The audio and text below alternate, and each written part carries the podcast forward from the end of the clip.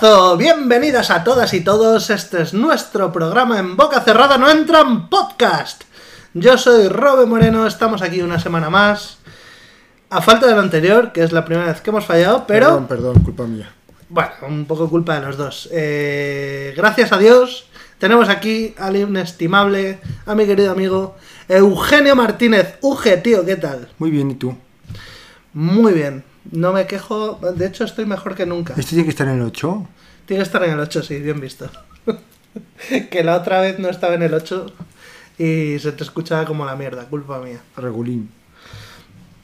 Yo estoy mejor que nunca, en parte por lo que tienes encima de tu cabeza. Ah. Que sería acondicionado gratis o descuento equivalente. Como gratis. Aire acondicionado. Es que como siempre, siempre que oía aire acondicionado seguía gratis o descuento equivalente. ¿No te acuerdas? Ah, en los coches, en los Los anuncios, de coches. Cuando era pequeño me criaba viendo los anuncios. Porque me gustaban y seguía. Entonces ahora cuando digo aire acondicionado siempre me viene a la cabeza gratis o descuento equivalente. La publicidad en ti ha hecho más mella que en una persona cualquiera, la verdad. No ha hecho mella, ha hecho, ha crecido. Se ha criado y ha dejado sus raíces. Ha echado raíces, sí, sí, sí. Ahí te ha. Te ha crecido. Te ha crecido un buen tronco. De, Ah, de esas raíces. dentro de mí. El otro día escuché, que no sé. ne- no- que no sería verdad, pero. Escuché de un- una historia de una persona que llevaba muchos años sin ir al dentista y sin lavarse los dientes. Y que por lo visto se había comido un- una semilla que se había quedado incrustada en los dientes. Y que cuando fue al dentista, el dentista flipó cuando vio que eh, le estaba saliendo por la nariz una pequeña ramita. ¿Y esa persona, antes de que se rita por ahí, no notaría alguna molestia? No lo sé. Sí, si no sabe los dientes, ya notaría cierta molestia sin. A lo mejor tenía la boca directamente anestesiada de, de serie. Sí, eso jodida. A tope. Qué asquito. ¿Tendría, ¿Estaría casado o no? Ah, Es bonito que asumas que es un hombre. Estás asumiendo que una mujer nunca se dejaría de esa manera la boca. Es que estas cosas son muy de chicos, por eso vivimos menos. Ya. ¿Y era un hombre? No lo sé. No. Eh, esta historia entera podría ser un bulo, podría ser mentira, pero lo bonito es crear esa imagen en vuestras cabezas de una semilla eclosionando dentro de una boca y creciendo por, por dentro de, de la garganta, subiendo por la cavidad nasal hasta asomar por, por la nariz. ¿Y el dentista al verlo intentaría mantener la planta viva?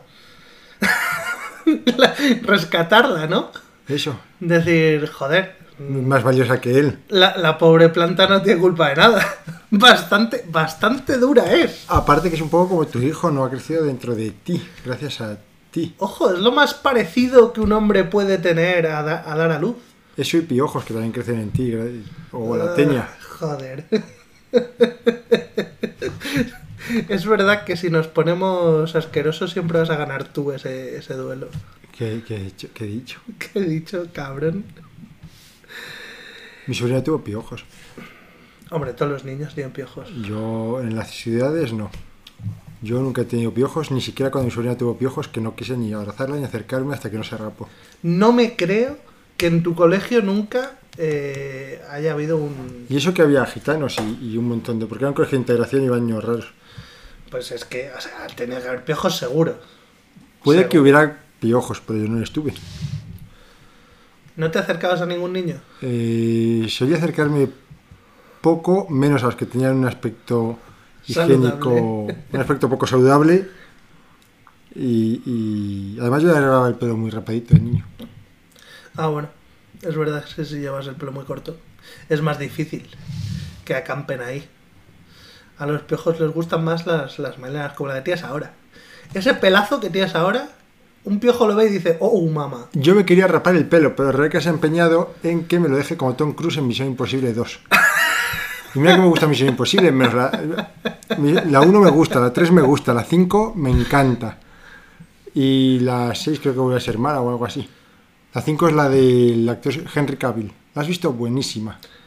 No tengo ni idea de qué pelis de Misión Imposible he visto, salvo la 1. La 1 es buenísima, la 3 es buenísima, la de Henry Cavill es todavía mejor. Y hay otro montón de mierda entre medias, sobre todo la 2. ¿Cuál es, ¿Cuál es la que están en Semana Santa y La lo dos. llaman de otra forma? ¿Cómo era esa movida? Había una historia Sí. que no que no se habían documentado bien y no sabían lo que era o algo así. Eh, no me acuerdo bien, pero sí, y tampoco quiero acordarme porque es especialmente mala. Estoy un poco dormido porque me he echado una siesta antes de venir porque tenía sueño. Haces bien. Las dos formas de combatir el sueño son o echarte a esta como has hecho tú o tomar café como estoy haciendo yo, como un demonio. Mm. Pero que es muy mala. Malísima, esa es malísima. Ya han sacado otra que no sé qué tal será. Pues tío, en... Llegas a estirar ese brazo, llegas a mi mochilita. Por supuesto. No la mochila, la mochilita. ¿Esto? Eso. Gracias. ¿Necesitas tus apuntes? Eh, no, mi vaselina. Tu vaselina, ¿qué te vas a meter ahora? Me voy a hidratar los labios. ¿Qué labios? Sigue, por favor. Vale. Que en estas, en estas dos semanas que hemos estado sin, sin grabar, han, han pasado cosas. Como, como les pasan a los catalanes. Que les Hacen pasan cosas. cosas.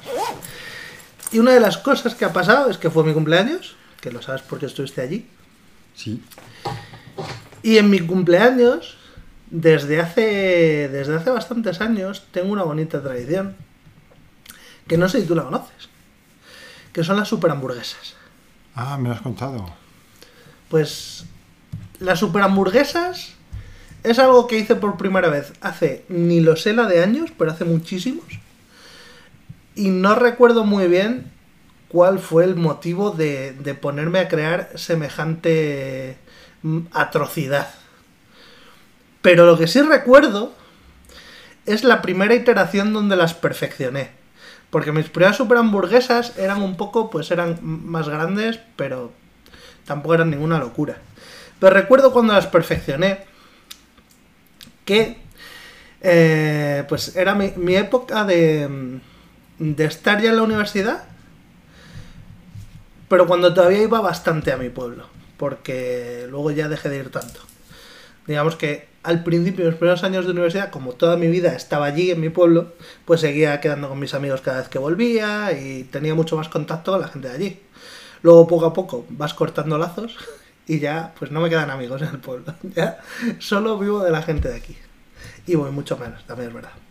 El caso que con uno de mis amigos de allí, con el más boca chanclas de todos, recuerdo que hicimos una apuesta. Pero yo le estaba comentando que había hecho las super hamburguesas, no sé qué, y este flipado se vino arriba y dijo, bah, eso no puede ser para tanto. Y nos apostamos algo, no me acuerdo qué nos apostamos, pero recuerdo que la apuesta era que él se podía comer dos. Y es verdad que todavía no eran tan grandes como las hago ahora, pero ya eran eh, unas auténticas barbaridades.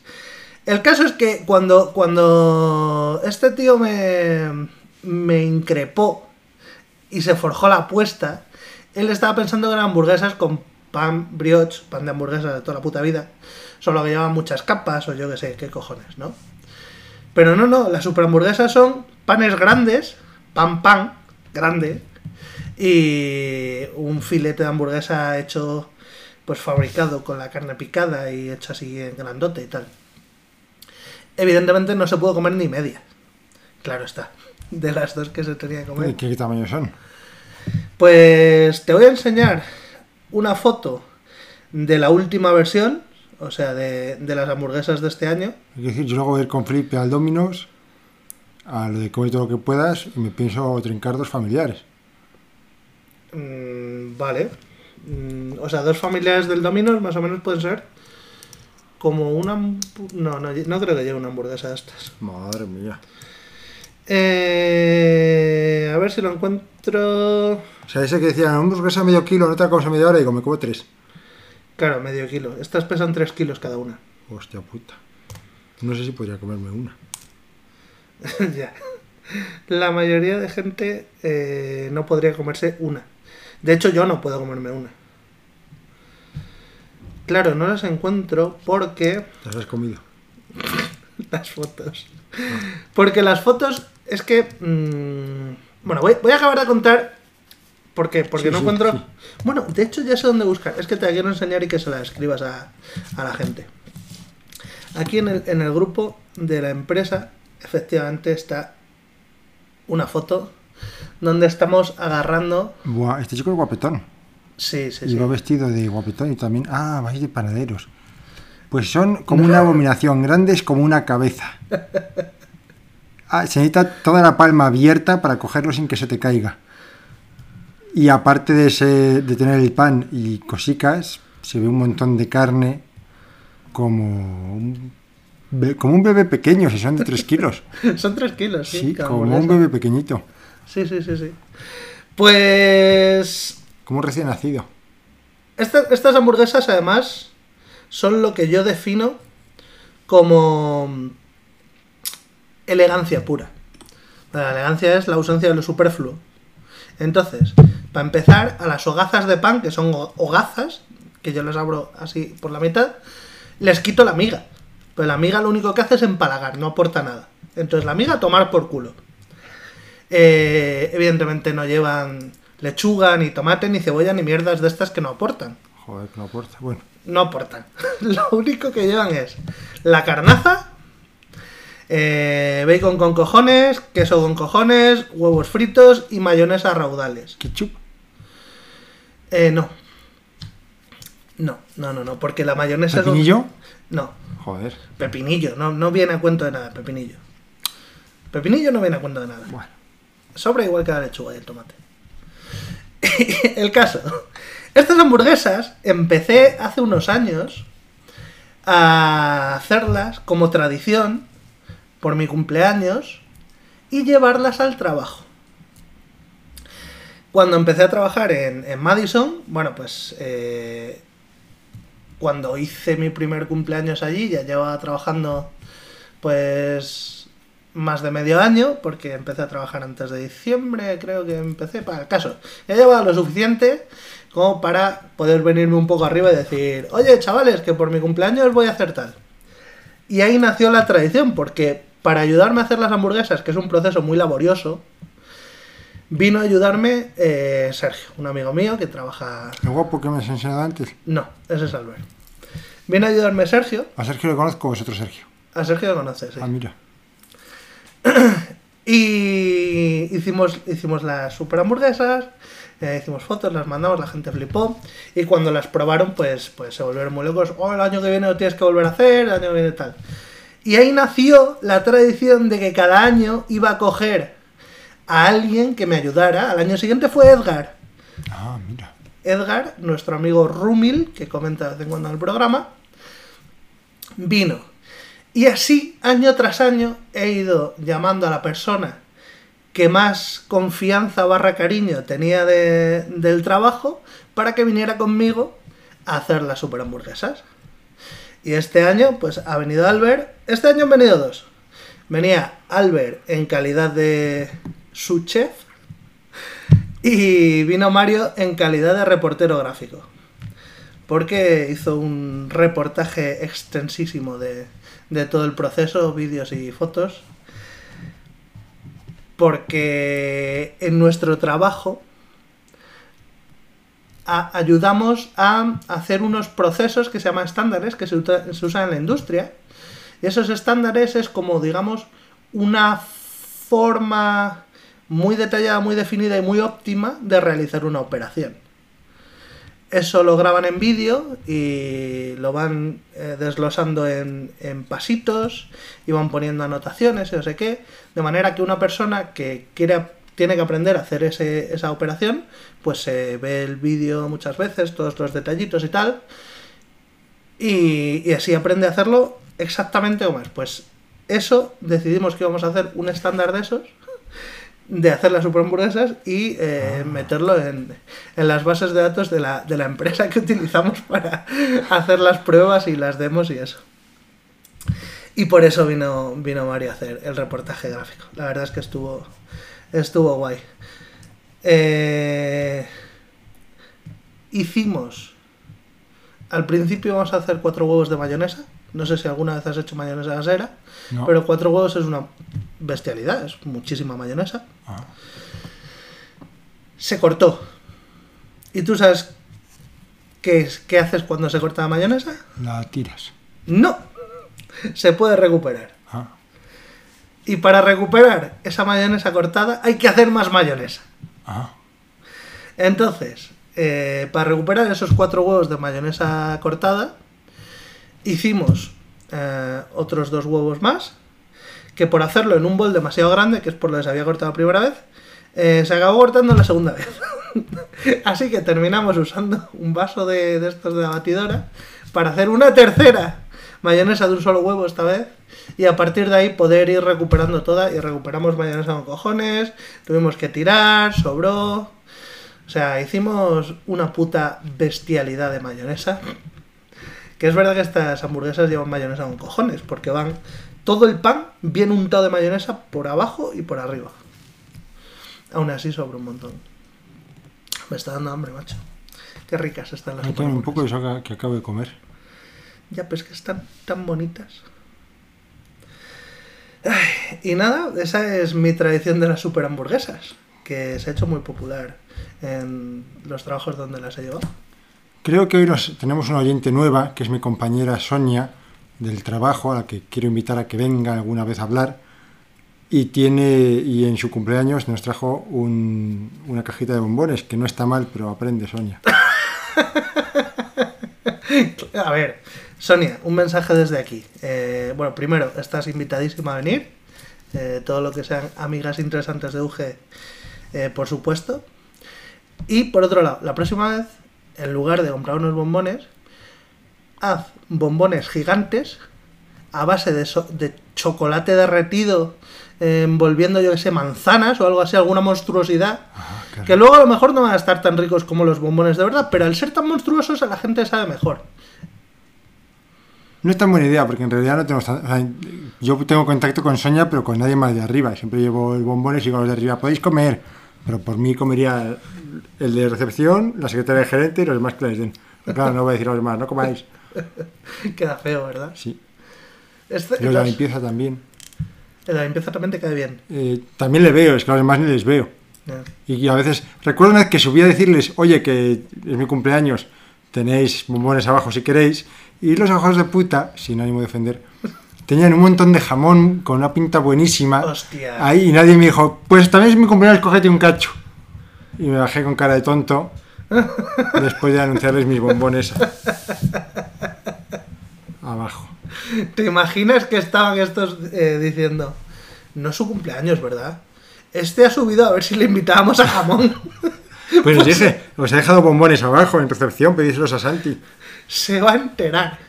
Claro que va a probar este jamón. Sí, hombre. Por encima de mi cadáver. De hecho subí porque me dijo alguien, pues sube, sube, que tienen jamón, diles que tienen los bombones y de paso te coges un cacho.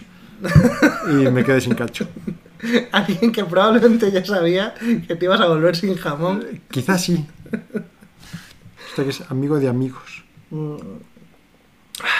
Y bueno, ¿qué? En estas dos semanas, ¿qué tal? Eh, ¿Contaste ya lo de que ya has terminado con todo el proceso de tu aire acondicionado? Sí, creo que sí. Pero si acaso cuento muy rápido. Dejé de pagar, eh, vinieron y me arreglaron todo. Se resuelve bastante fácil, sí. Que Sonia, por cierto, eh, he visto y la he dicho del podcast, y tenía unas uñas blanquecinas, un poco hasta feucas. Muy, muy como blanco por fuera, como transparente y cada vez más transparente, o sea, muy denso por dentro y según va saliendo cada vez más transparente. Una cosa muy extraña.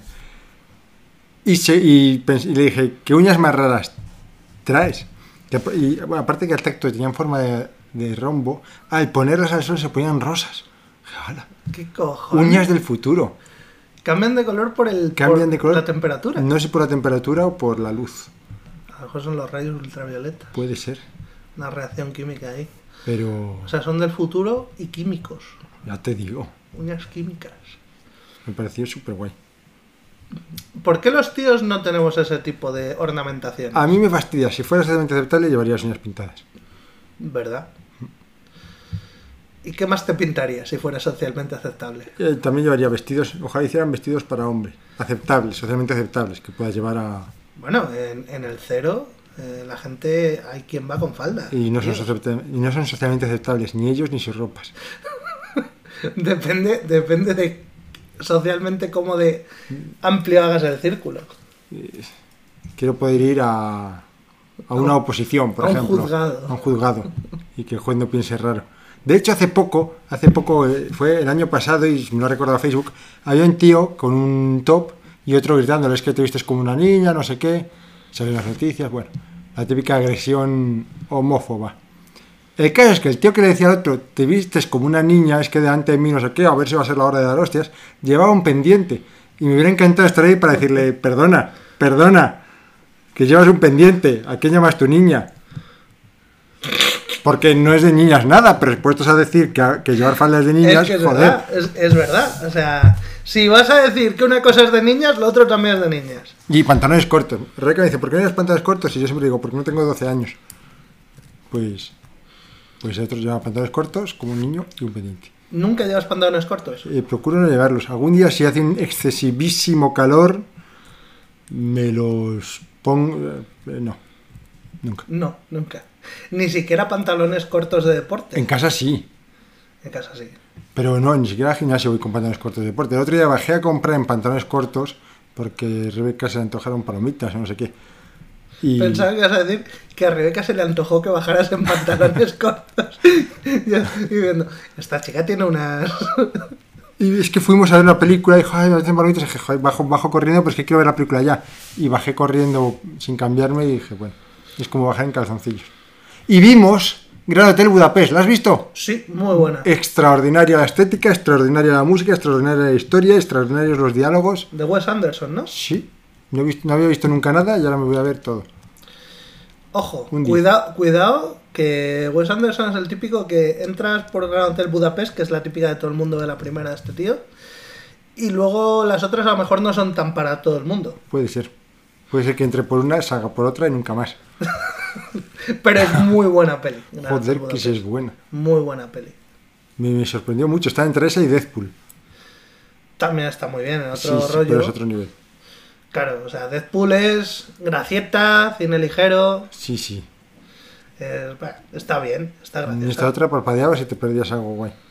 Sí, Y esta la está, está muy fotografía y las... Hay un momento en el que... Hay un momento en el que están... Hay una escena grande y se ve a Edward Norton asomándose así por debajo. Dije, qué detallín, qué cosita más... Muy cuidada. En ese sentido, a lo mejor me recuerda a. ¿Cómo se llama la peli esta de, de Tim Burton? Big Fish. Buenísima también. Y el libro, buenísimo. Sí, tiene, tiene un poco. Como es, es ese realismo mágico. Sí. También tienen este cuidarlo todo mucho, este. esa cierta. cierto encanto. Extraordinaria esa película también, el libro también fantástico. Hay libros de estas películas que son muy buenos y otros que son muy malos. El libro de Roger Rabbit es mara- maravilloso, extraordinario, muy duro, muy chungo. La peli está guay. La peli está guay, hace, bueno, no la he visto desde hace años, la recuerdo como guay. El libro mucho mejor, no tiene nada que ver. De hecho, voy a hacer un spoiler del principio. Bugs Bunny, Bugs Bunny, eh, Roger Rabbit está muerto desde el principio, ¿Ah, sí? sí. Y la y, y- ¿Y el, y el libro se llama ¿Quién engañó a Roger Rabbit también? eh, es que Bueno, de hecho, es que el título original es Who Framed Roger Sí. Rabbit. O sea, ¿quién culpó, Inculpó. inculpó? a Roger Rabbit. La cosa es que Roger Rabbit está muerto desde el principio, pero en el mundo este se pueden hacer una especie de copia para que les haga tareas. Una copia que dura 24 horas. Entonces, la historia va sobre la copia de Roger Rabbit queriendo adivinar quién le mató.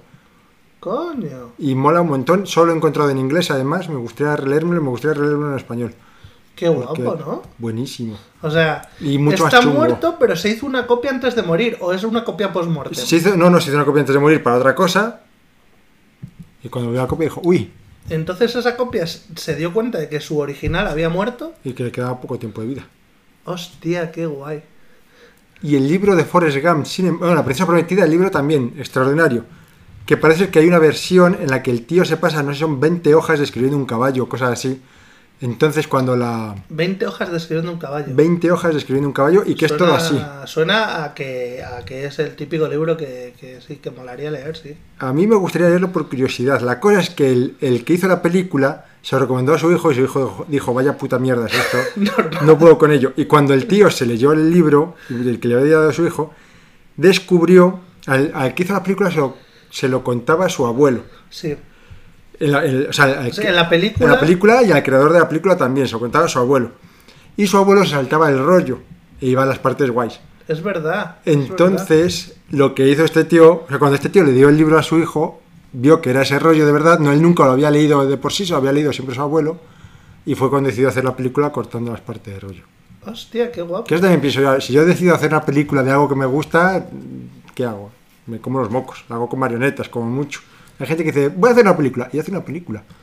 A ver, una película no la haces tú solo. Ya, joder, no, me dijo él, la voy a hacer yo, y empezó a hacerla él solo, haciendo de todos los actores. Claro, Ni que claro. fuera Eddie Murphy. No, pero, pero te quiero decir que si tú tienes una idea y consigues Claro, claro, recabar la pasta para llevar esa idea a cabo, pues luego tienes a gente a tu alrededor en la que te puedes apoyar. Una película es un esfuerzo grupal. Sí, sí, sí, pero quiero decir que yo no tengo gente a mi alrededor a la que le pueda pedir 20 millones de dólares para hacer una película. Eso es lo que nos falta, amigos ricos. Me falta mucho. El libro de Forrest Gump, que era el que iba a decir, es horrible. Lamentable. Forrest Gump se va al espacio y luego está con caníbales y tiene una novia. ¿Qué dices? Todo, todo, todo mal. Y hay una segunda parte que es todavía peor. El libro, el libro de Forrest Gump es como la cuarta de Indiana Jones. Eh, fíjate que la vi en su momento y no la recuerdo. Y también, y, es algo que tampoco necesito recordar, aunque sí la voy a ver porque voy a verme con Rebeca a las 4, el otro día vi la primera, para, Para ver la quinta. para ver aquí. Está teniendo buenas críticas, ¿no? Sí, eso dicen. Así que... Yo es que después de la cuarta paso.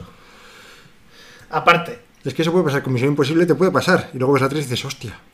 ya, pero Harrison Ford no está como eh, este el cienciólogo. Tom Cruise. Tom Cruise. Ya, nadie está con Tom Cruise. Y me gustaría tener el físico de Tom Cruise a mi edad.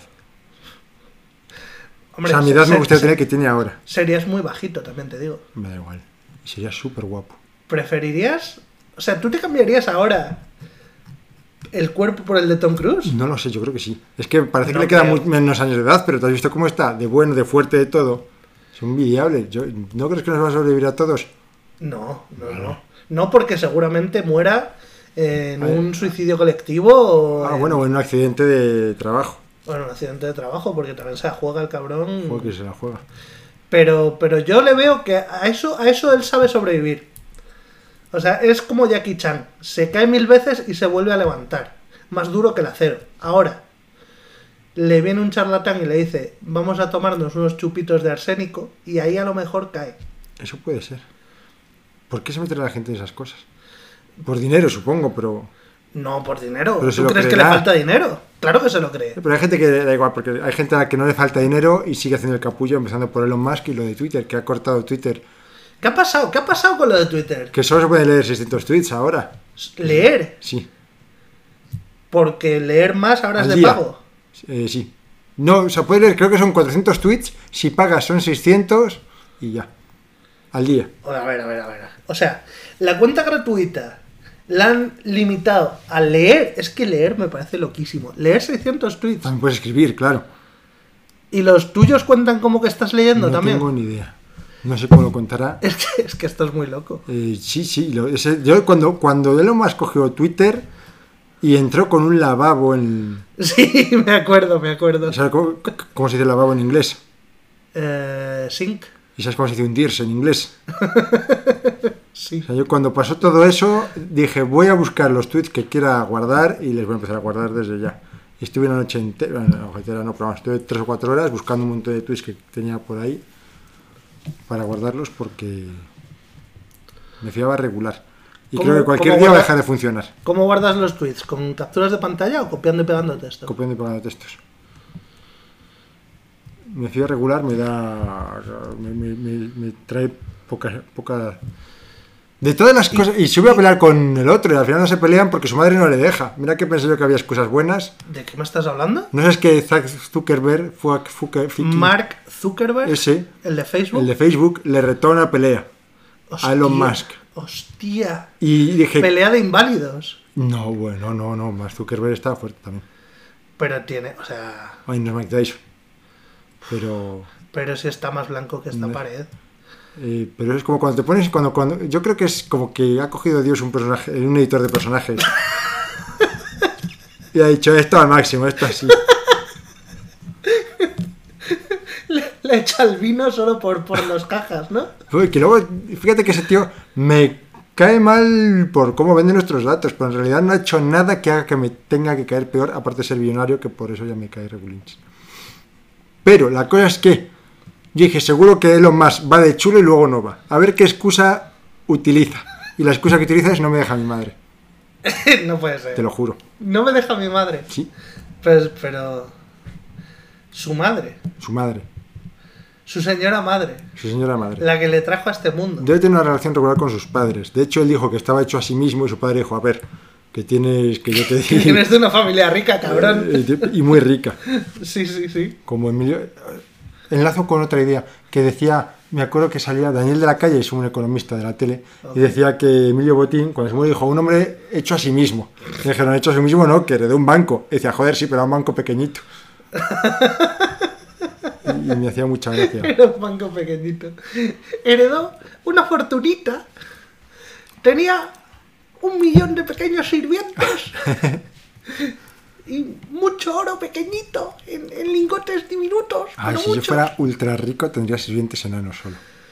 Es verdad que los sirvientes sí son. O sea, los sirvientes tienen que ser de alguna. O sea, para que sean sirvientes de verdad, tienen que ser de, de alguna minoría. Sí, Ya sean acontroplásicos, que es la, la forma políticamente correcta de hablar a los putos enanos. Ah. Acontroplásicos. No, no, no se vale decir enanos ya. ni señoritos ni pequeñitos. No. ni gente diminuta, ni, ni gnomos, ni, Ala. ni elfitos. ¿Cómo he hecho? Acondroplásicos. Acontroplásicos. que tiene acondroplasia. Claro, sí, es la enfermedad que tienen Joder, los enanos. acondemor. A Conde Mora has dicho Eh, Sí, que mm, te- tenía una, una... Ah, sí, sí. Has dicho que te caen eh, los, los ricos, que ya por ser ricos te caen regular. sí. Escuché una vez que George Clooney, Sí, una vez que ya era ultra rico, sí. dijo, estoy hasta los cojones de no saber si mis amigos me quieren por mí o por mi dinero. Puede ser, sí, claro. ¿Y sabes lo que hizo? Se quedó solo con los amigos que eran amigos suyos antes de ser rico. No. Ah, Eso es lo que hace la mayoría, de hecho. ah. O sea, la mayoría es como, si tú has venido después es porque venías al olor del dinero. Que no tiene que ver, porque si yo me quedara solo con mis amigos de cuando era pequeño, pues no tendría amigos. Tampoco, no te voy a decir que seas pobre, pero tampoco que estés forrado. Ya, pero te quiero decir, yo no tengo motivos para pensar que mis amigos se acercan a mí por mi dinero. Porque no tienes dinero como para que nos acerquemos a ti. Claro, pero te quiero decir que es normal ir haciendo amigos. Sí, claro. toda- todo el rato, toda la vida. Entonces, Sí. si tú dudas sistemáticamente de todos los amigos que has hecho a partir de que eres rico, Ah, te, te estás negando de amigos que son de verdad. sí, es verdad. Bueno, total. Sí. Que mm, este tío lo que hizo fue darles a cada uno un millón de dólares. Joder, qué amigo más guay. Y dijo, mira, os doy a cada uno un millón de dólares. No, no volvamos a hablar de dinero. Y a partir de ahí es como, a ver, pues ya está. O sea, ya tienen un montón de dinero. No, no necesito pensar que vienen a mí por el dinero. Yo solo he pensado un montón de veces. Decía, si me, si me hago asquerosamente rico, doy a cada uno, yo pensaba en 100 mil dólares. Digo, de 100 mil dólares, digo, ya no te ayuda más nunca. Aquí económicamente, aquí tienes 100 mil dólares. Bueno, pues que a lo mejor George Clooney tenía 6, 8 amigos y tú a lo mejor en tu cabeza estás pensando en 40 o 50 personas. Claro, pienso en mi familia también. Claro, Claro, claro, mi familia es muy grande. claro. Tú estás pensando en mucha más gente. gente como para poblar un pueblo pequeñito, Sí, más gente que la que vive en el pueblo de mis padres, por ejemplo. De mi padre. ¿Qué es? Santo Tomé de Zabarcos. Hostia puta, no he oído hablar de ese pueblo en ¿Verdad? mi vida. Cuando era pequeño íbamos y teníamos una casa que era la hostia. Luego la vendieron y me dio muchísima pena. Pero... Eso es- es que se va a caer, vamos. Provincia de Valladolid. Ávila. Ah, A Ávila. cuatro kilómetros de San Pedro de algo. De San Pedro. de San Pedro. Como no habrá San Pedros por ahí, En Ávila, ¿cuántos San Pedros habrá? Como mucho 10 habrá. claro, sí, como mucho. Pues en Zabarcos a cuatro kilómetros de ese. Buah, No, no, no me suena nada. Y mira que, No, no. que, que con la orquesta me he pateado pueblos de Ah, pues Castilla-La no Mancha. o sea, de. Castilla-La Mancha. Ole mis cojones. De Castilla y León. No, no había conciertos ahí. ¿No había, no, no, no había fiestas ahí? Cuando era pequeño sí, pero era gente del pueblo que salía a bailar a la plaza. Y alguien ponía un cassette. Pues es que eso son más o menos las fiestas donde íbamos a tocar. Y pues que era un pueblo muy pequeño, tenía... No, no sé, no sé cuántos habitantes tiene, pero tengo curiosidad. No, no, pero, o sea, yo he ido con la orquesta, porque cuando digo orquesta, la gente a lo mejor se piensa otra cosa. Pero la orquesta era una empresa de espectáculos que era música secuenciada para los de la LOGSE, música pregrabada. Gracias. Y eh, íbamos a pueblos ultra pequeños. A lo mejor íbamos dos personas o tres personas allí a, a cantar, porque lo que hacíamos era eso, cantar, poníamos música y cantábamos. 72 habitantes. Mira la iglesia, qué guay.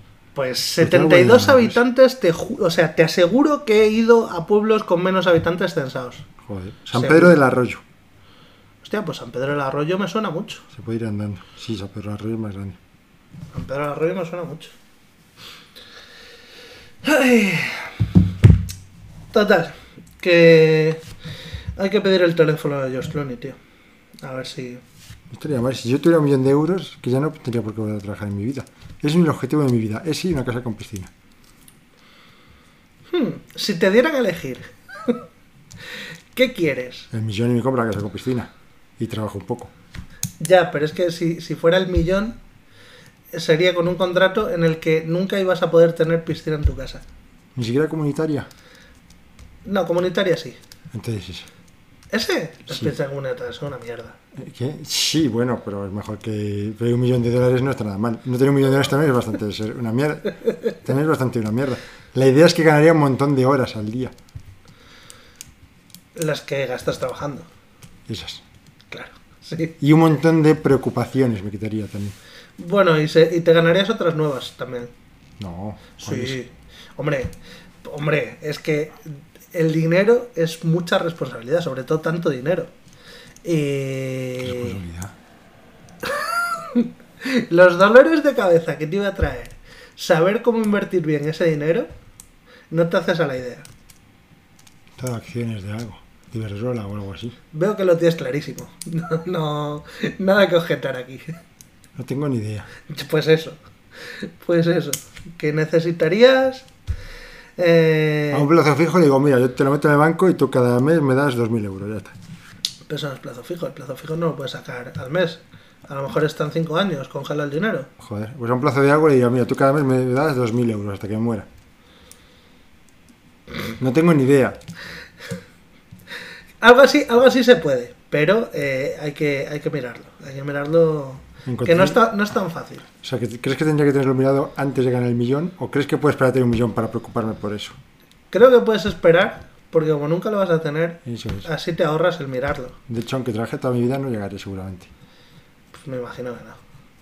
Creo que eché cuentas una vez de cuánto dinero mm, habré ganado en toda mi vida, una estimación más o menos, y no llegaba al millón de euros.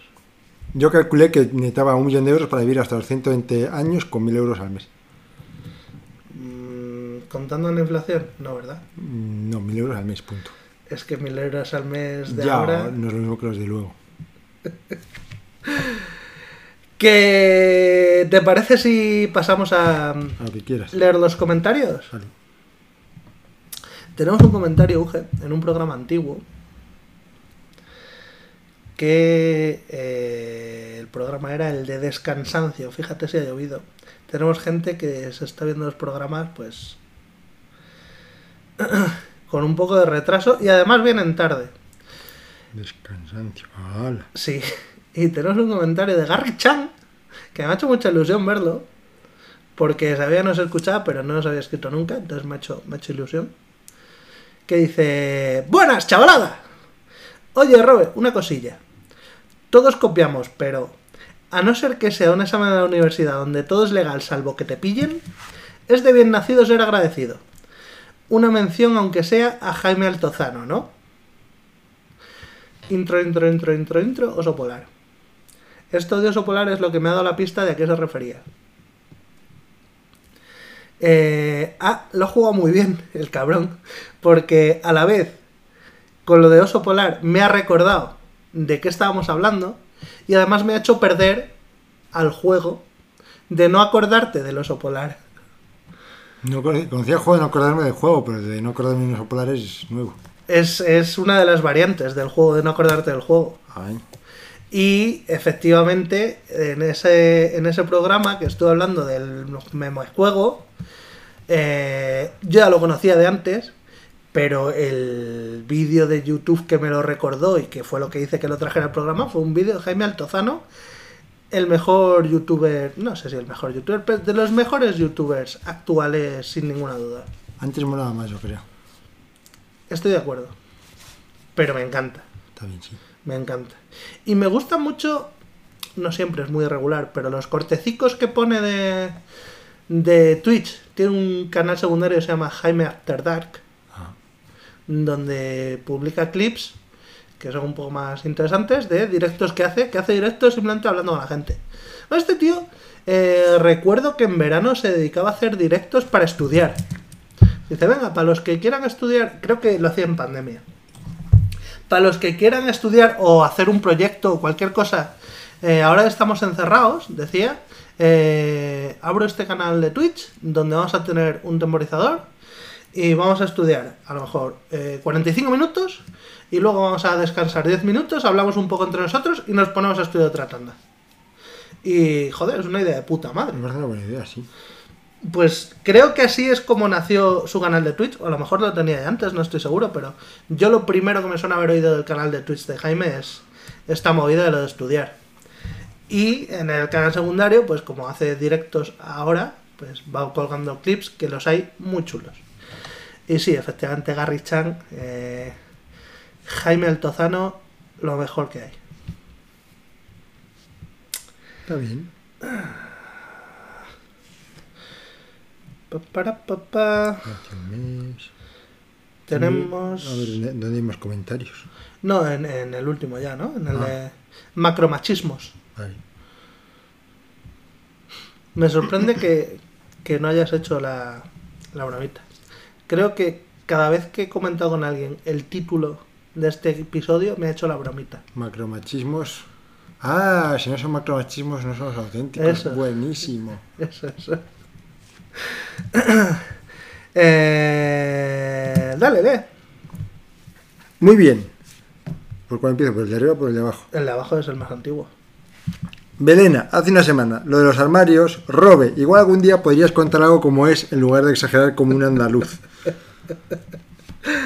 Estuvimos hablando de los armarios de aquí de casa y de cómo los tenemos separados. Me acuerdo, lo que, de lo que no se acuerda Belena, que es Ana, a lo mejor no tenía que haber dicho eso, Sí, sí, se Ah. sabe.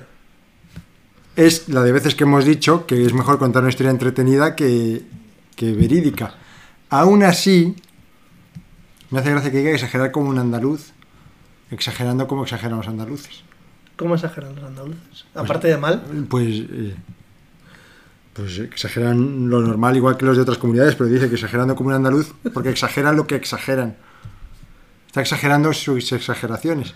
Como diciendo, ah, la exageras como andaluz, como si un andaluz exagerase más de lo normal. Vaya Inception que te acabas de marcar. No, yo no, ella. No, o sea, a ver.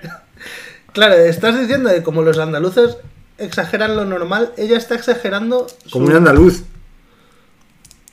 No, pues ahí ya es una paradoja. Ya. Acabas de caer en la paradoja. Está exagerando la exageración de los andaluces. Que en el fondo es exagerar normal. Eh, sí, no me supongo, digo yo, no creo que haya una costumbre de exagerar, una costumbre hiperbólica. A ver, los andaluces, los andaluces, los no, los, no el andaluz normal, no, no la persona normal, que es lo mismo el andaluz que el pucelano. El andaluz, el del estereotipo.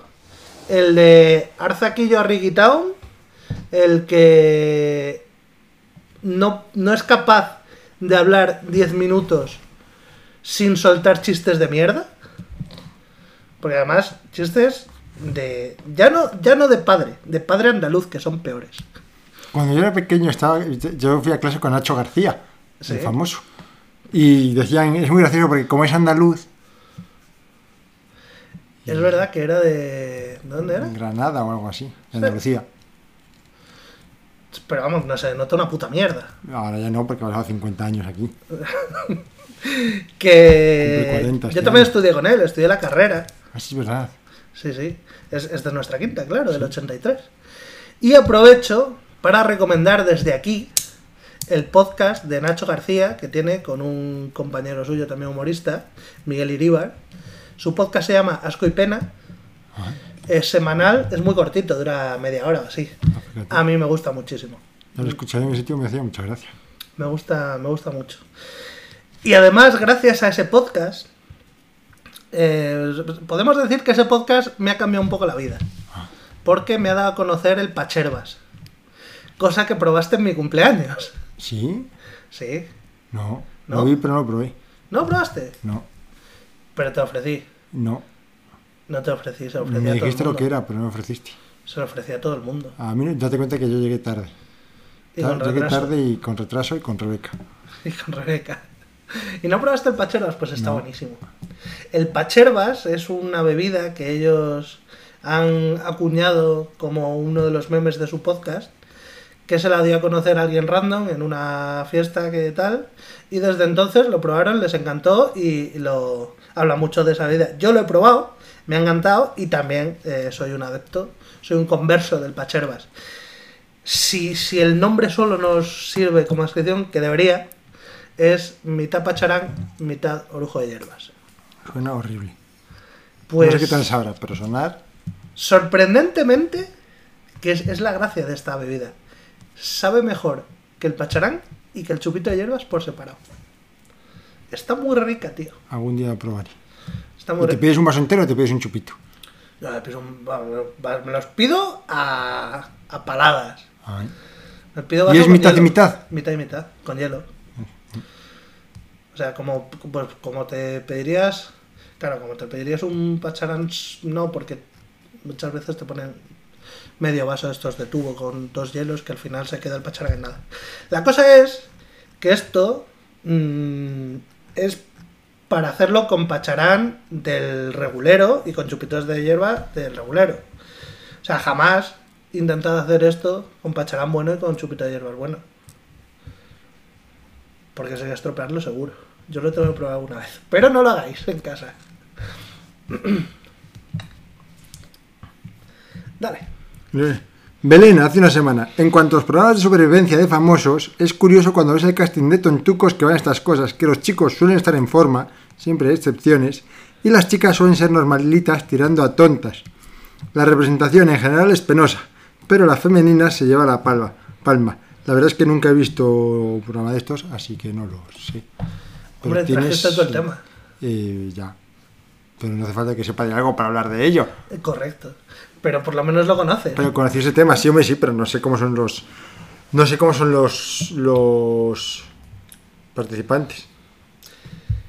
Eh, por, por si alguien no sabe muy bien de qué estamos hablando, eh, en el último programa hablamos de que había un concurso. Yo, yo, lo- yo este concurso no sé si es el mismo que viste tú, yo lo vi en TikTok. De una isla a la que llevan un grupo de tías y un grupo de tíos y que se tienen que buscar la vida y sobrevivir allí. Se tienen que hacer su propia comida, se tienen que buscar el agua y todo eso. Y los tíos, pues como, como trogloditas, eh, a cazar, a conseguir empresas, vamos, eh, como pez en el agua, los cabrones se desenvolvían de puta madre. Y las tías, pues según decías tú, lo primero que hicieron fue ponerse a tomar el sol. Eso leí. Y, y vamos, yo en el, en el vídeo que vi, eh, antes de que pasara el primer día ya estaban llorando y discutiendo entre ellas por, porque, porque no iban a sobrevivir así, vaya. Es, es lo que es, vamos, tampoco da para mucho más que la, que la esta. Y el último comentario que tenemos es nuestro amigo el Rubén, otra vez, con sus ojipláticos y patidifusos comentarios.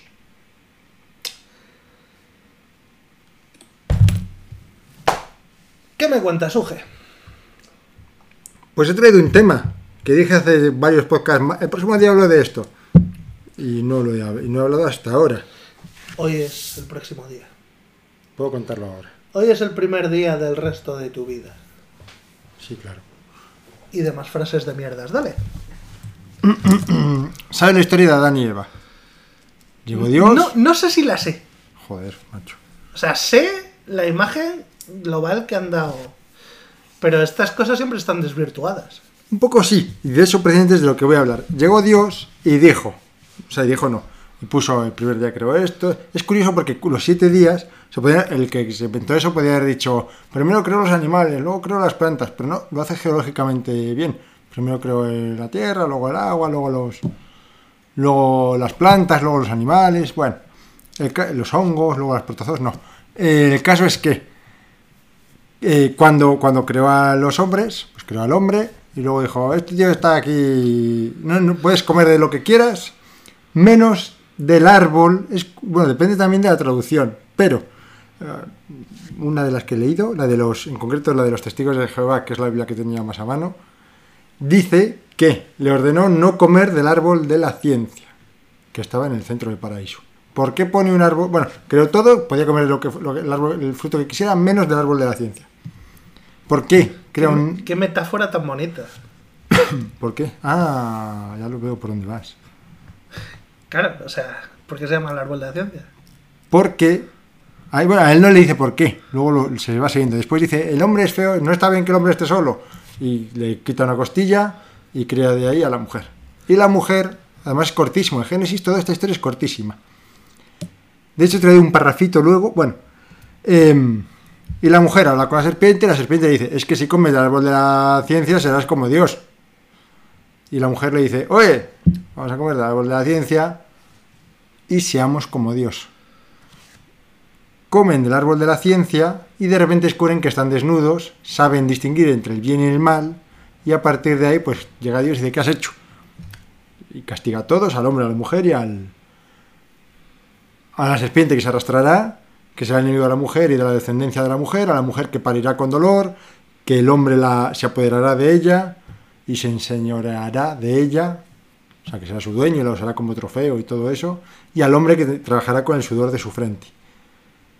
De ahí viene la expresión trabajar con el sudor de la frente, del Génesis. Bueno, Qué bonito cómo te inventas una... una... que no me lo he inventado yo, que viene la No, Biblia. no, tú, no Ah, tú. El, el que lo escribió, digo.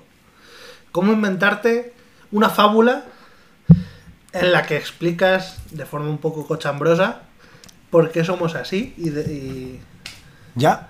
Y la, y la influencia que he tenido, porque la o sea, el arte imita la ciencia, pero la el arte imita la vida, pero la vida también imita el arte. Mucha Correcto. gente dice, no, no, es que la Biblia dice... Sí, sí, sí, sí, sí, sí. O sea, ha tenido muchísima influencia, claro.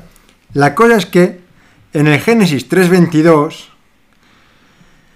di- cuando después de que han comido, dice, y hizo y dijo Jehová, bueno, dice que Jehová, que es, es una manera de pronunciar Yahvé, Que es Dios. que es Dios. Y dijo Yahvé, he aquí que el hombre es como uno de nosotros, sabiendo el bien y el mal. Ahora pues, que no alargue su mano y tome también del árbol de la vida, y coma y viva para siempre.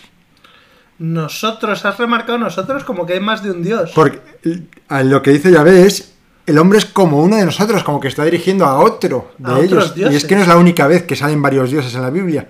Lo que me hace gracia es que en realidad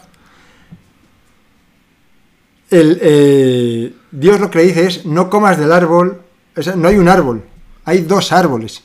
el de la ciencia y el de la vida. Y Dios le dice, no comas del árbol de la ciencia. Pero cuando llega la serpiente y dice, ¿qué te ha dicho Dios? Le dice, me ha dicho que no comas del árbol de la, de la ciencia. O sea, perdón. Dios le dice, no comas del árbol de la vida. Y cuando la serpiente le pregunta, dice, me ha dicho Dios que no coma del árbol de la ciencia. A ver, a ver, a ver, a ver, a ver. Me, me he perdido. Dios le dice al hombre que no coma el árbol de la vida. Sí. Porque eso haría que tuviera la vida eterna. No le dice por qué. Dice que lo prohíbe, que puede comer lo que quiera, menos de ahí. No se lo dice, pero esa sería consecuencia, ¿no? Eh, se supone. O sea, por lo sí, que porque lo que leer, lee aquí sí. por lo que acabas de leer, entiendo que el árbol de la vida te da la vida eterna. Y el árbol de la ciencia te da el conocimiento. Te da el conocimiento. ¿Qué sucede? Que nosotros al final comimos el árbol de la ciencia. No comimos el árbol de la vida. Sí, sí, sí. Con lo cual, Pero no me he enterado de la parte de la serpiente. ah, la serpiente le pregunta a María, oye, ¿qué te ha dicho Dios? Y Dios le dijo, no comas árbol de la, de la vida. Pero Ma- María le dice, a- María no, perdón, Eva le dice a, a la serpiente, ha dicho que no coma del árbol de la ciencia. O sea, Eva miente a la serpiente. O se confunde. O la traducción está mal. Claro, al no haber comido el árbol de la ciencia antes, a lo mejor no era tan lista y era un poco mongolica. No hay manera de saberlo. El caso es que comemos del árbol de la ciencia y nos morimos, y enfermamos, y envejecemos. Pero inventamos una cosa que sirve para pasar el conocimiento de generación a generación. Los la libros, escritura claro. y los libros. A partir de ahí, el objetivo ahora, esta es mi teología, es fabricar un árbol de la vida, comer de él y decirle a Dios, ahora soy como uno de vosotros, sé el bien y el mal y vivo para siempre. Y ahora, ¿qué pasa, hijo de puta? Que me has tenido aquí sufriendo a mí y a toda mi especie. Y cargarnos a Dios. Esa es mi idea. No Dios ha muerto, sino hay que matar a Dios. Hay que matar a Dios, estoy muy de acuerdo. Eso es uno de esos. Luego, la, siguiente- la historia del Génesis. Casi todas las historias que conocemos de la Biblia, el 90% son o del Nuevo Testamento o de Génesis y el Éxodo, el primero y el segundo libro de, de la Biblia. Que cuenta el Génesis de Adán y Eva, Jacob, y luego el Éxodo habla de Moisés en adelante. Moisés era el El que, se separa- escapó del el que, que escapó de Egipto, que separa las aguas, que los diez mandamientos y cosas así. Sí. Arca de alianza, como en la muy, Jones. sí, sí, sí, muy. Te voy a leer un parrafito del Génesis, es un pelín largo, pero será breve. Te voy a leer todo, toda la vida de Abel.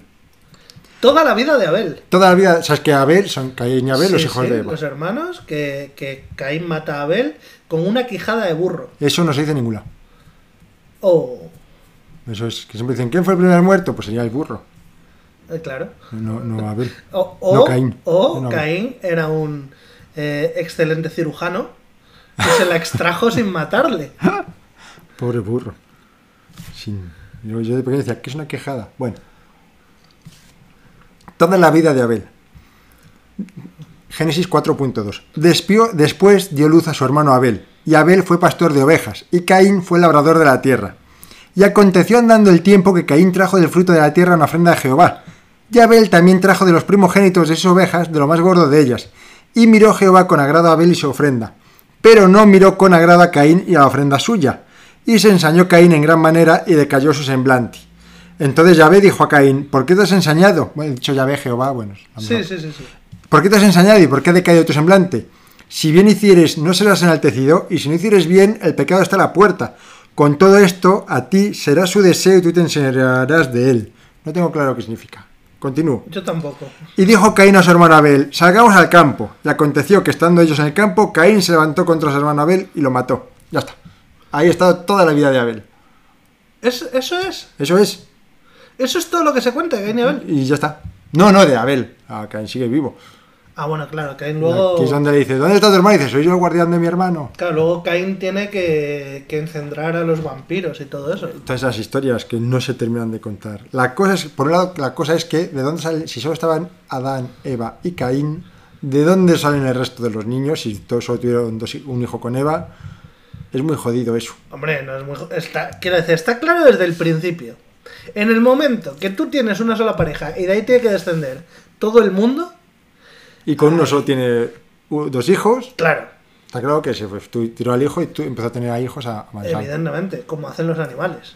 Eh, ¿Se me tiran a sus hijos? Sí, seguramente sí. No, Sí. seguramente no, sí, sí. Ay. La gracia de esto es que Caín no, no dice aquí en ningún sitio que hiciera un sacrificio menor a Dios. Dice que, Geo- que Yahvé, Que O Dios. sea, el sacrificio era el mismo, pero Yahvé le miró con, más, con mejores ojos. Eso. Bueno, era el labrador de la tierra, el otro era pastor de ovejas. Uno le dio ovejas y el otro pues le daría tomates o lo que sé. Es que es verdad que a mí, si me das un filete de cordero o un poco de lechuga, pues sinceramente, Caín, te puedes ir a tomar por culo un rato. Sin embargo, si estoy yo ahí, digo, ni se te ocurra matar a la oveja. Dame, dame tomates, pero no deja a la oveja en paz, que es muy maja. Hombre, pero tienes más ovejas. Pero no creo que maten a ninguna. Que la matan, que no la maten donde yo le vea. Y soy Dios y veo todo. Me da mucha pena. Pero entonces tú mirarías como a los ojos a Abel. Yo les diría, no tenéis que darme nada, soy Dios, no, ya, ya, ya, ya cojo yo ya lo que quiero. No, pero es que Dios es juguetón. O sea, Dios pide cosas porque, porque les- le tiene que enseñar al humano. Le tiene que educar. Pues se educa regular, porque a uno le mira mal y a otro le mira bien. La gracia es que como la ética de la de cualquier cualquier persona que crea en Dios solo tiene una ética y es lo que dice Dios está bien y lo demás está mal, aunque Dios diga que hay que matar niños, porque si lo dice Dios, pues lo dice Dios y esto es lo que está bien, él sabe más que nosotros. Pero, pero eso tiene lógica. Eso tiene sentido. Tiene sentido, sí, sí, pero, es una ética de mierda. Lo, lo que no tiene sentido es que cualquiera que venga diciendo Dios ha dicho esto, tú vayas y le creas. Ya, eso por supuesto, pero es que estos te- hablan con Dios directamente. Claro, claro, es que si esta gente habla con Dios, yo también le hago caso. Claro, pero yo diría, a ver, Dios, que me estás tratando mal a mí.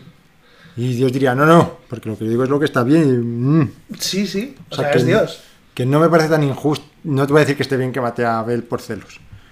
Hombre, no, está feo. Está- no está, sí está feo. Está feo, pero en esa, en, en esa fábula, si fuéramos tú y yo, tú serías Caín. Sí, claro. Tampoco te mataría. Me sería- mataría seguro. ¿Qué te matas? Diría, diría- ¿no quieres mis tomates? Pues me los quedo yo. Ya veré qué, qué van a comer estas ovejas. No sé qué comen las ovejas. comen Y las cuando, y cuando esté Dios eh, poniéndome ojitos y me enseña así el escotillo y solo me haga caso a mí, Yo me estaré tirando a Eva. eso es verdad. Eso es verdad que a lo mejor yo le estoy viendo el escote a Dios, pero tú estás jodiendo con mamá. Ay. Qué horror con... Bueno, pues, pues esta es la, la historia de esto, es que, la, que Caín no hacía mal en general. O sea, era el, era el eh, ¿cómo se dice? El no preferido, el despreferido de Dios. El despreferido, sí. De Dios desde el principio, sin que él hiciera nada al principio. El underdog. Que luego hay un montón de historias fantásticas de la Biblia. Como ese señor que... Fantásticas es la mejor palabra que podías haber utilizado para describirlo. que, que es hay, hay un, un profeta que no recuerdo cómo se llama, todas estas las tengo apuntadas por aquí en algún lugar u otro. Un profeta que va subiendo la montaña y digo este es el profeta Dios Constanza. Y le llaman calvo unos niños y dice Dios castiga a estos y Dios manda a un oso y se carga 42 niños porque llamaron calvo al profeta.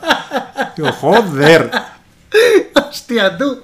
cómo te la juegas Claro, porque de aquellas ni Turquía ni Turquío. Allí si eras calvo te jodes. Eh, sí claro Es que van, es que los niños van a joder, también te digo. O sea. O sea, Ah, sí, ven, a, eh, ven a sí. un calvo, calvo, calvo, era un gordo, gordo, gordo. No, tío. A Sí, ver, joder pero si te come luego un oso, te lo has buscado. te- puedes tener menos complejo decir ya sé que soy calvo tú ya lo serás ya verás a mi edad Ya, pero si, si tú tienes el poder de, de decir, eh, ch, Dios, ahí. Joder, pero dices Dios ahí, asústales. No cárgate a 42. Hombre, pero no le puedes, tú a Dios solo le dices ahí, no puedes explicarle, mira, lo que quiero que hagas es exactamente que utilices esta cantidad de poder. Y no puedes decir, Dios, para, para, para, para, pero joder, joder, Ojo, ojo, cuidado. ¿qué estás haciendo? Que si, si, tú imagínate, tú imagínate que eres el profeta, ¿vale? Y hay unos niños y te han llamado eh, feo. Y a ti te ha sentado fatal. Y en un arrebato, porque ese día te has levantado y te sientes feo. Dices, que hijo puta el niño. Ojalá, ojalá les, les pasara algo. Entonces Dios, que tú tienes, tú tienes la oreja de Dios, la tienes para ti, te escucha lo que dices, dice, concederé tu deseo. Entonces Dios está empezando, les está lanzando ya osos. está empezando a spawnear osos al lado de los niños como si no hubiera un mañana. Y claro, tú en ese momento lo ves y ¿qué dices? No, no, no, no, no, Dios, ojo, que igual que te quiere, al segundo Sí, es verdad. se te vuelve en contra y te echa los osos a ti en la puta cara. Hostia, que se te voy en contra. A Moisés le castigó a no ver el, a no ver el lado porque dio dos golpecitos, le dijo, golpea ahí y sale agua. Y doy dos golpecitos. Y dijo, ya, uy. Es que es muy Uy. caprichoso el cabrón. Hostia, que es caprichoso. Es muy caprichoso. No De- te la juegas. De todas estas historias, mi fa- bueno, están la historia de las, las, y se supone que eran los buenos, las mujeres que emborrachan a su padre para follárselo. Está la historia, y se supone que eran los buenos, de Sodoma y Gomorra. Hay dos historias iguales en la Biblia. La- y ambas historias, la más famosa es la de Sodoma y Gomorra, cuentan cómo llega un ángel a la ciudad, se mete en la casa del único hombre justo que hay en la ciudad, y el Señor dice, y la gente dice, danos a esos hombres que les vamos a violar. Todo el pueblo está ahí en la puerta diciendo, "A los hombres esos que son muy guapos les vamos a violar. Y en ambos lados, el bueno de la historia dice, no, no, a estos hombres dejadles que son mis invitados. Os doy a mis hijas. Y saca a las hijas. Ese, ese es el hombre justo. Ese es el hombre justo. El hombre justo es el que dice, no, joder, a estos chavales no, que parecen buena gente. Toma las niñas. Eso.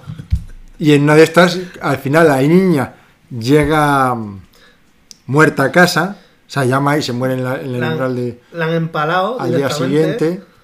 Y lo que hace es cortarla en 12 cachos y enviar cada cacho a no sé quién. Digo, pero o sea, tú, tú estás en tu casa. De repente te llega un paquete, un paquete de amigo y no sé quién. Lo abres. Un hombro. Un paquete de justo. Mira, está aquí el remitente Justo García. Nos manda un paquete. Y es a lo mejor media cabeza de una niña. Eso. Y hijo de puta. Y dices, bueno. El resto del cuerpo, mi amigo, por lo menos, me hago Claro que esto es todo barbacoa. cartílago, de aquí no puedo comer mucho.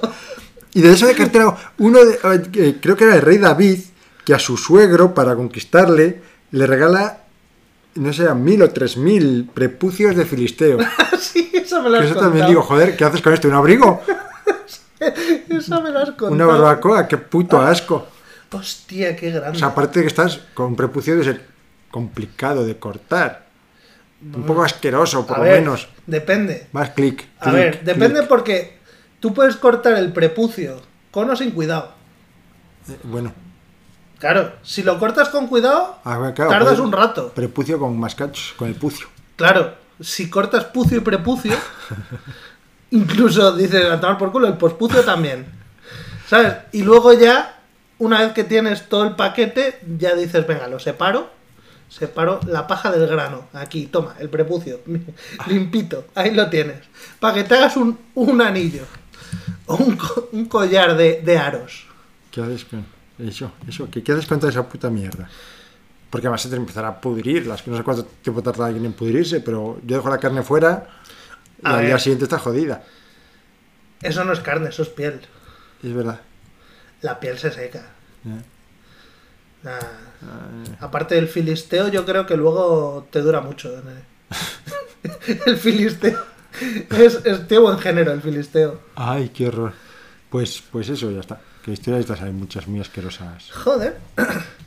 Ahora se me han antojado eh, sortijas de prepucios y... Yo siempre me imagino la, que tendrán aspecto como si las cocinas bien, como las cortezas. Sí, ¿por qué no? A lo mejor más carnoso. O sea, sin la parte de la grasilla. Como, como oreja, a lo mejor será. Como oreja, sí, más, más tipo cartílago. La verdad es que comes orejas acordados de esto. La próxima vez que comas oreja, imagínate que es un buen prepucio. Ay, Y ya está, no tengo. Siempre hay más cosas que contar, pero así. Hoy no tengo más. no pasa nada. Yo tengo aquí cositas apuntadas. Por ejemplo, esto, sí. por ejemplo, hemos visto por fin, al fin de los fines, que llevamos ya mucho tiempo, John Wick 4. ¿Has visto Ah. alguna de John Wick? La 1. ¿Y qué opinas? Bien, entretenida. Lo que dijimos otra vez, violencia lim- limpita. Exacto. O sea, esto ya lo hemos hablado, lo de que las pelis de John Wick son acción para tías. Sí.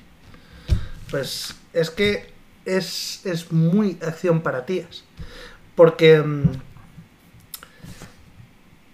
según la estaba viendo, estaba pensando todo el rato, joder, es que el, el John Wick no es como el resto de héroes de acción. Los héroes de acción siempre son el, el, Eh, ¿Cómo se llama este que siempre le matan a la mujer y a la hija? John McClane. No. No, Eh, Gladiator. no. Eh, El, el Liam Neeson. Ah, el, sí. el pobre Liam Neeson siempre le están matando a la mujer y a la hija. sí, o secuestrándolas. O secuestrándolas, eso es. Pero si te fijas en ese tipo de pelis, el planteamiento, ¿eh? ya no la ejecución, el planteamiento es yo soy el hombre y tengo que proteger. Es una fantasía de poder masculina. Sí, claro. En cambio, aquí, ¿qué es lo que ha pasado? Que ha matado al perrín.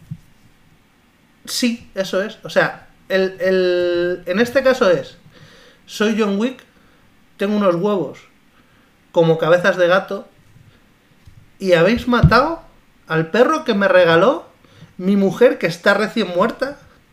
No tengo yo el chocho para farolillos. ¿Qué pasa? Pues que se lía a matar, matar y acaba con, con media ciudad. Pero siempre va de traje. Siempre va, siempre va de traje. O sea, podrá ir ensangrentado, herido, cojo. Pero el tío siempre tiene buena, buena pose. facha. Sí, buena facha, eso es. Siempre da gusto verle. le- Aparte que es que no es Reeves, claro. Claro, claro, también. Ser Charles Bronson. No, no te hace la misma película igual. No. No. O Danny Trejo, pues no te vale. No. No. Y eso que a lo mejor le pega una paliza, pero no. Danny Trejo probablemente le mete unas buenas hostias a Keanu Reeves. Ojalá pero- hubiera peleado esas en la vida real. O sea, ojalá se pelease, hiciera un combate de boxeo para saber quién puede más. Para... ¿Te acuerdas cuando quisimos hacer el torneo de boxeo? Yo me acuerdo que hablabas un montón de mierdas, pero que nunca hiciste, no moviste ni un dedo para hacerlo. No mucho, es verdad. Pero tenía la idea, tampoco se apuntó nunca nadie. El torneo de boxeo todo el mundo se merece una buena hostia para responder a quién puede más. Es verdad que tenía un nombre muy... mm, Tenía musicalidad, tenía... Era pegajoso. Es verdad que ahora además sí que podríamos alquilar un... Ahora sí que tenemos poder adquisitivo que no teníamos antes y podríamos alquilar un ring. Eso es verdad. Yo eh, me presto 100% a ser el árbitro. El árbitro dijo a Alex que era él, porque Alex no podía jugar porque ganaba él. Coño, pero yo quiero ver cómo Alex os parte la cara. Pero que- yo creo Y que Alex además- parte la cara a otros, no a mí. además, y además desde muy cerca, siendo el árbitro. quiero que la sangre me salpique Es a la muy cara. difícil arbitrar el boxeo, ¿eh? además. No es nada fácil. Me, me aplico. Me... me esfuerzo mucho. La verdad es que contra Alex no tendría gracia, porque está- ya sabemos quién va a ganar. La idea es saber quién puede más, pues es él. No, es- queremos saber quién es el segundo. Yo cuando me pongo vídeos, eh, cuando me saltan vídeos de MMA en TikTok, los más interesantes no son los que, uy, no sé quién va a ganar, no, los más interesantes son los del cao de una hostia y dices, ¡Hola! Ah. ¿Quién puede más, Felipe o yo? Quiero saberlo, siempre quiero saberlo. Felipe. ¿Quién puede más, Javi o yo? Quiero saberlo también. Hmm, Pues ahí estoy. hmm. O sea, si solo fuera fuerza física o destreza, a lo mejor tú, pero es que Javi es muy cuco. Muy cookie, también da pena pegarle. Es muy cuco. Te haría algún juego mental y te mataría. Te engañaría de alguna forma. Puede ser, puede ser. ¿Sabes? ¿Sabes No hay mucho que engañar, estás boxeando. Pero, pero claro, te estás usando, pero a ti se te, te sacaría enseguida de... Porque te dice, por ejemplo, ay, espera, espera, espera, espera. ¿Sabes? Entonces tú Ah, paras de boxear y dices que... ¿Sabes esto de que se señala con, con el dedo índice aquí en la parte del codo por dentro? No. Pues según está así, te suelta una hostia a rodabrazo que no te ves venir y ya te tiene. Ya te tiene a merced. Ya la primera te la has llevado enterita. A partir de ahí estás en desventaja. Joder. ¿Sabes? O sea, Bueno, pues esa es la manera de saberlo. Ves, yo estoy advertido. yo creo que Javi te jugaría.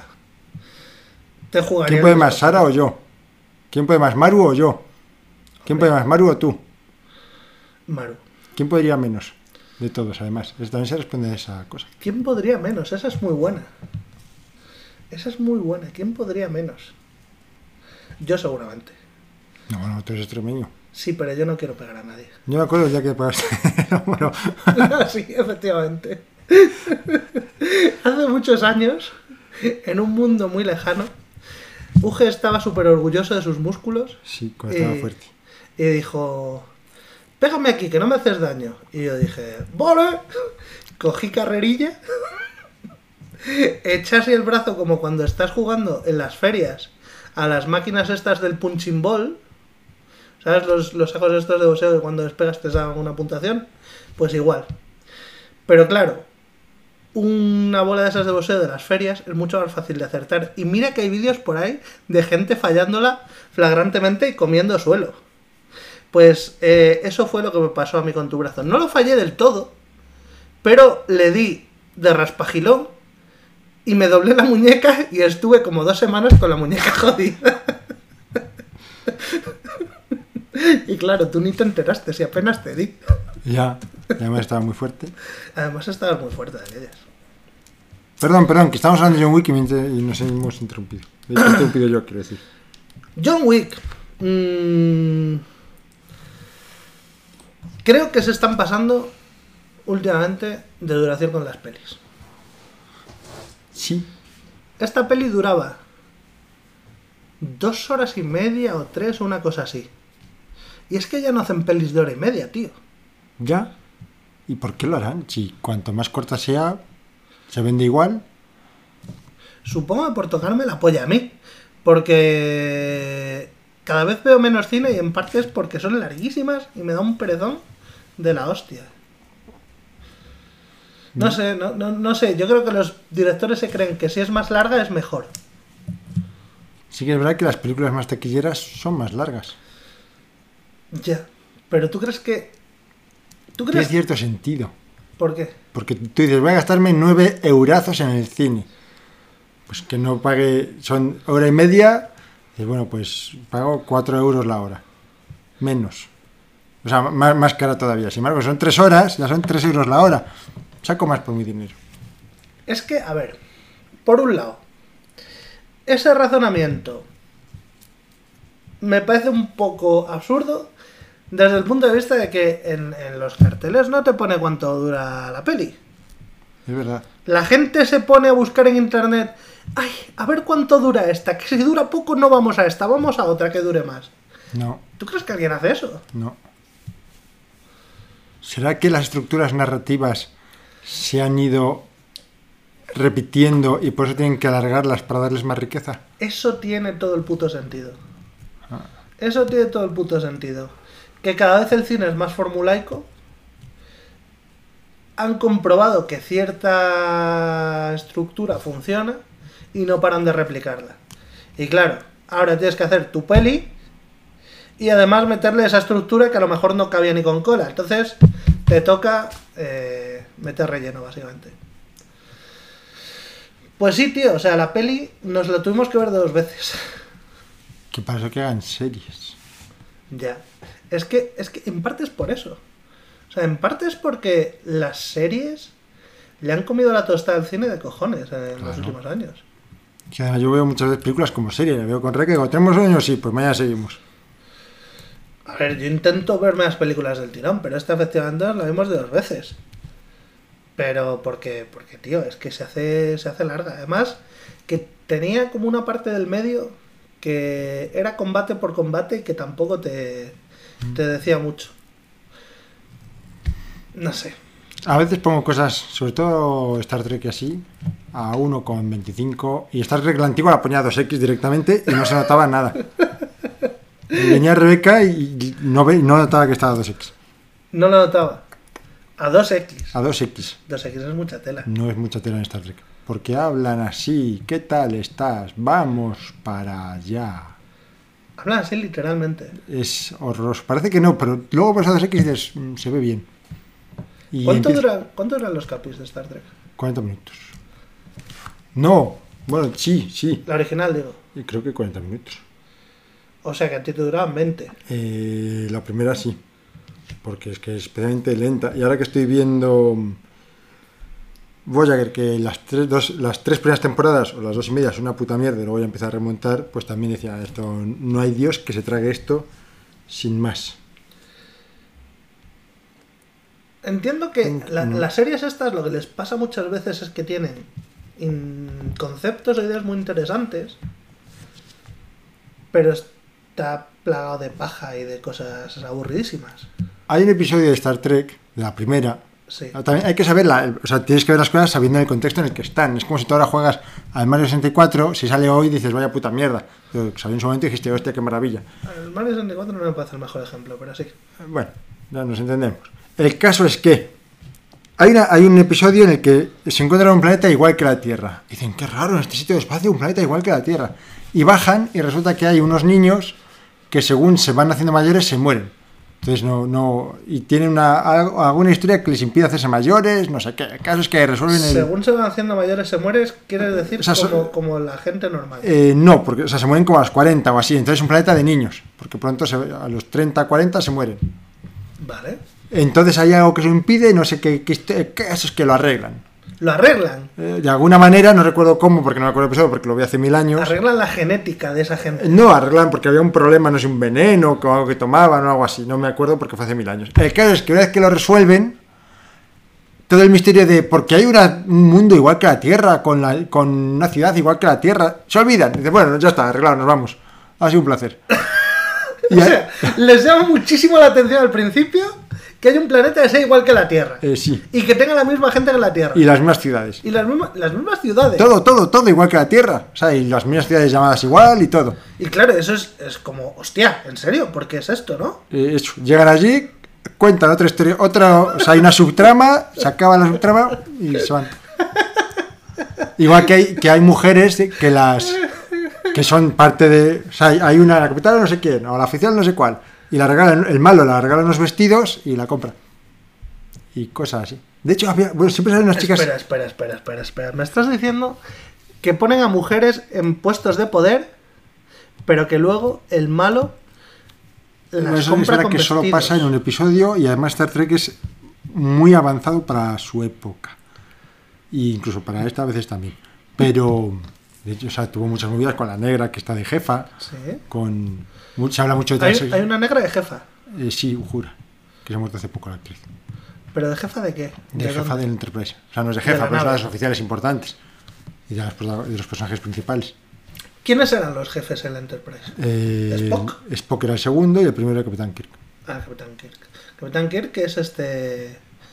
El de... Lo diré. Ah, La serie está de abogados, Boston Legal. Ni idea. ¿No has visto Boston Legal? No. Buenísima, Sí, buenísima, tengo mucho que ver. Sí. Bueno, da igual. Pues sí, el, el Capitán Kirk era el, el pavo este que ahora mismo no me, no me acuerdo cómo se llama. Me acuerdo del... Sadner, de- William Sadner. William Sadner, sí. Pues este eh, hace un papelón en, Boston Legal. Tendré que verlo. Danny Crane. Danny Crane. Buenísimo. De hecho, ¿no te suena Danny Crane como nick de un amigo tuyo? No. Pues Felipe lo estuvo utilizando un tiempo. ¿Sí? Sí. Total. eh, eran, estos dos eran como el, el jefe y el segundo. Eh, Sí. Y luego por debajo está la negra. Y luego hay varios, ah, que si el de jefe de no sé qué, el jefe de operaciones, el jefe de no sé, personal, no sé qué. O sea, que tienes a dos machirulos arriba de todo en la cúspide. Luego, debajo del segundo machirulo, hay a lo mejor una ramificación de cuatro submachirulos. Y uno de ellos resulta que es una negra. Eh, sí, mujer y negra. Y lo que tuvo quejas en su momento.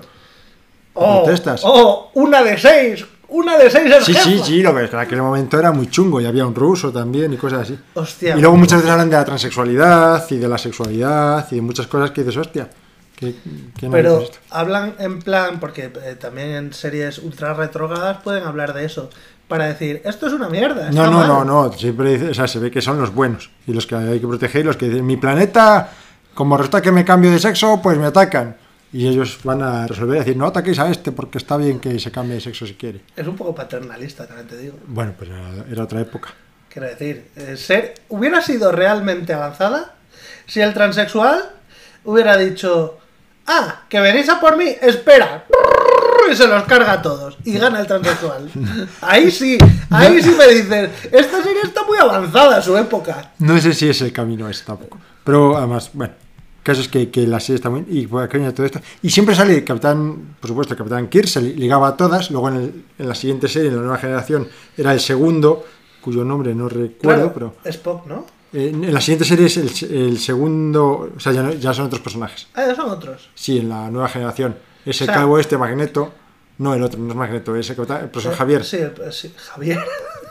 sí. Ese es, Xavier. bueno, ese es el, ese es el nuevo primero. Pero espera, espera un segundo, antes de que avances a la siguiente Picard. temporada. Sí, Picard. El- en la primera entonces tienes al jefe máximo, Sí, que es, por supuesto, el blanco, hetero, eh, eh, sí. que además es el, el normativo, porque luego el segundo, el que ya no liga tanto, es el de las orejas raras. Eh, no es que ligue, es que es otra raza. Distinta. Y, y- y como es de otra raza, pues no liga con las de su raza, a lo Eh, mejor. Creo que está casado, de hecho, en su planeta, pero que no va nunca porque son vulcanos. Los vulcanos son autistas, en realidad. Los vulcanianos son autistas. Vulcanos, sí. ¿Vulcanos o vulcanianos? Eh, vulcanos. No son del planeta Vulcano y se llaman vulcanianos. Pero esta gente, eh, ¿de qué rollo va? Los vulcanos no tienen sentimientos.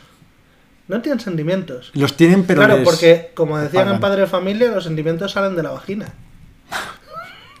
Sabía que te ibas a reír. son son Eh, apagan sus sentimientos entonces son como máquinas por decirlo así. O sea son son, son pues como autistas como autistas. Sí. de hecho en el- la siguiente generación el papel del vulcano lo hace un robot que no entiende los sentimientos. Pero un robot con apariencia humana sí. O con apariencia robótica. eh, humana pero con la piel muy blanca. Como los de Alien. sí un poco de estilo. Y aquí siempre bueno la cosa es que siempre ¿Robot o androide? androide Porque si, si tiene partes eh, orgánicas, es androide. No tiene partes orgánicas, pero eh, sí, seguro si tiene partes orgánicas Android. Yo no creo- si tiene aspecto. No. Pues yo, robot. yo creo que robot es cuando no tiene partes orgánicas, la piel No es es cyborg si tiene, parte- si tiene partes Ah, orgánicas. sí, eso es cyborg. Cyborg. ¿Y qué coño es androide? No es un robot con apariencia humana. Puede ser, Puede ser. puede ser. Tú has leído más Asimov, Eh, que no tiene que ver nada aquí. pues la idea es, bueno, lo que iba a decir es que siempre está el que liga mucho, Capitán Kirk en un lado, y el segundo, cuyo nombre ahora mismo no recuerdo, en, en la otra. Picard. Y siempre, no es el Picard, es el primero, y luego Ah, tiene su segundo. vale. Cuyo, que siempre le dice primero, primero. O sea, ojo, pues en la segunda el que ligaba mucho es un calvo. No, no, porque en la segunda el que ligaba mucho es Picard, que es el jefe, es el segundo. Ah, cuyo nombre no recuerdo que se ha sentido bastante competente, joder, si tengo nombre en la punta de la lengua. El caso es que Felipe está diciendo, joder, es no sé quién. total, que al final siempre liga al guapo, claro. Eh, siempre liga al guapo. Y la cosa es que la- siempre están con tías buenísimas. De hecho, recuerdo que había una chica especialmente guapa en la primera que busqué y era. Y luego se había hecho actor- actriz porno. Y dije, no me extraña porque era ultra guapa. Y había unas chicas ultra guapas siempre. Como la de Steve que es la Nunca. Eh, sí, pero es mucho más guapa. Laura Winslow, ¿no? Laura no era la actriz porno, era otra de Ah, no, era la hermana la pequeña. hija, la hermana pequeña esa. La hermana pequeña. Era la que se metía actriz porno. No sé por qué sé estas cosas. Estas cosas que te cuentan y de, y de repente ya es una información que está ahí para siempre. Es curioso que se murió antes la abuela que Mayra. Es curioso, Después, la abuela que Mayra. La abuela sobrevivió a Mayra. es curioso que yo tuve una pelotera gordísima con Ana hace muchos años ya, porque no me acordaba de su cumpleaños. Es imposible acordarme de su cumpleaños, pero luego me acuerdo que de cosas de casa la hija pequeña se metió a actriz porno. ¿Cuándo es el cumpleaños de Ana?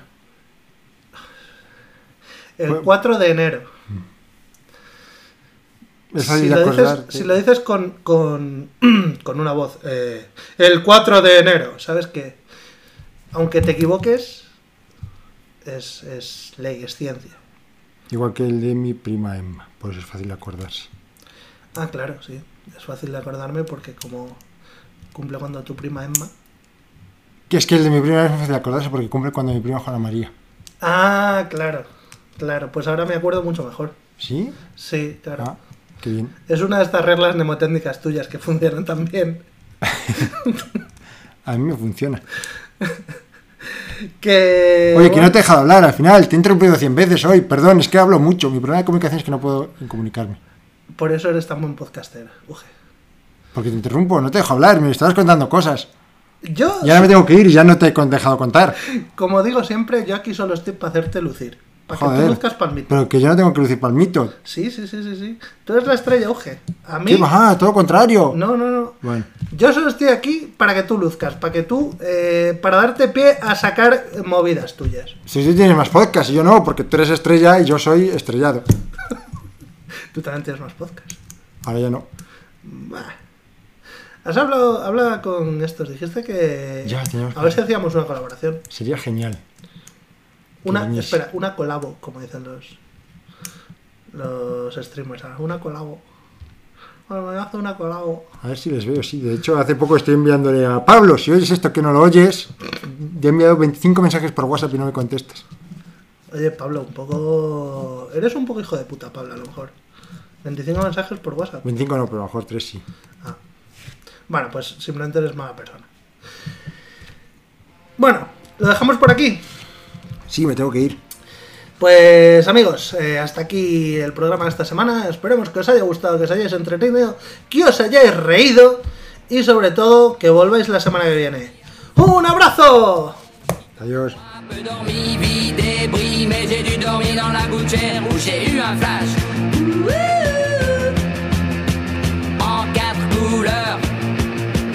Allez hop, un matin, une louloute est venue chez moi, poupée de cellophane, cheveux chinois. Un sparadrap, une gueule de bois. A bu ma bière dans un grand verre en caoutchouc. Comme un indien dans son igloo.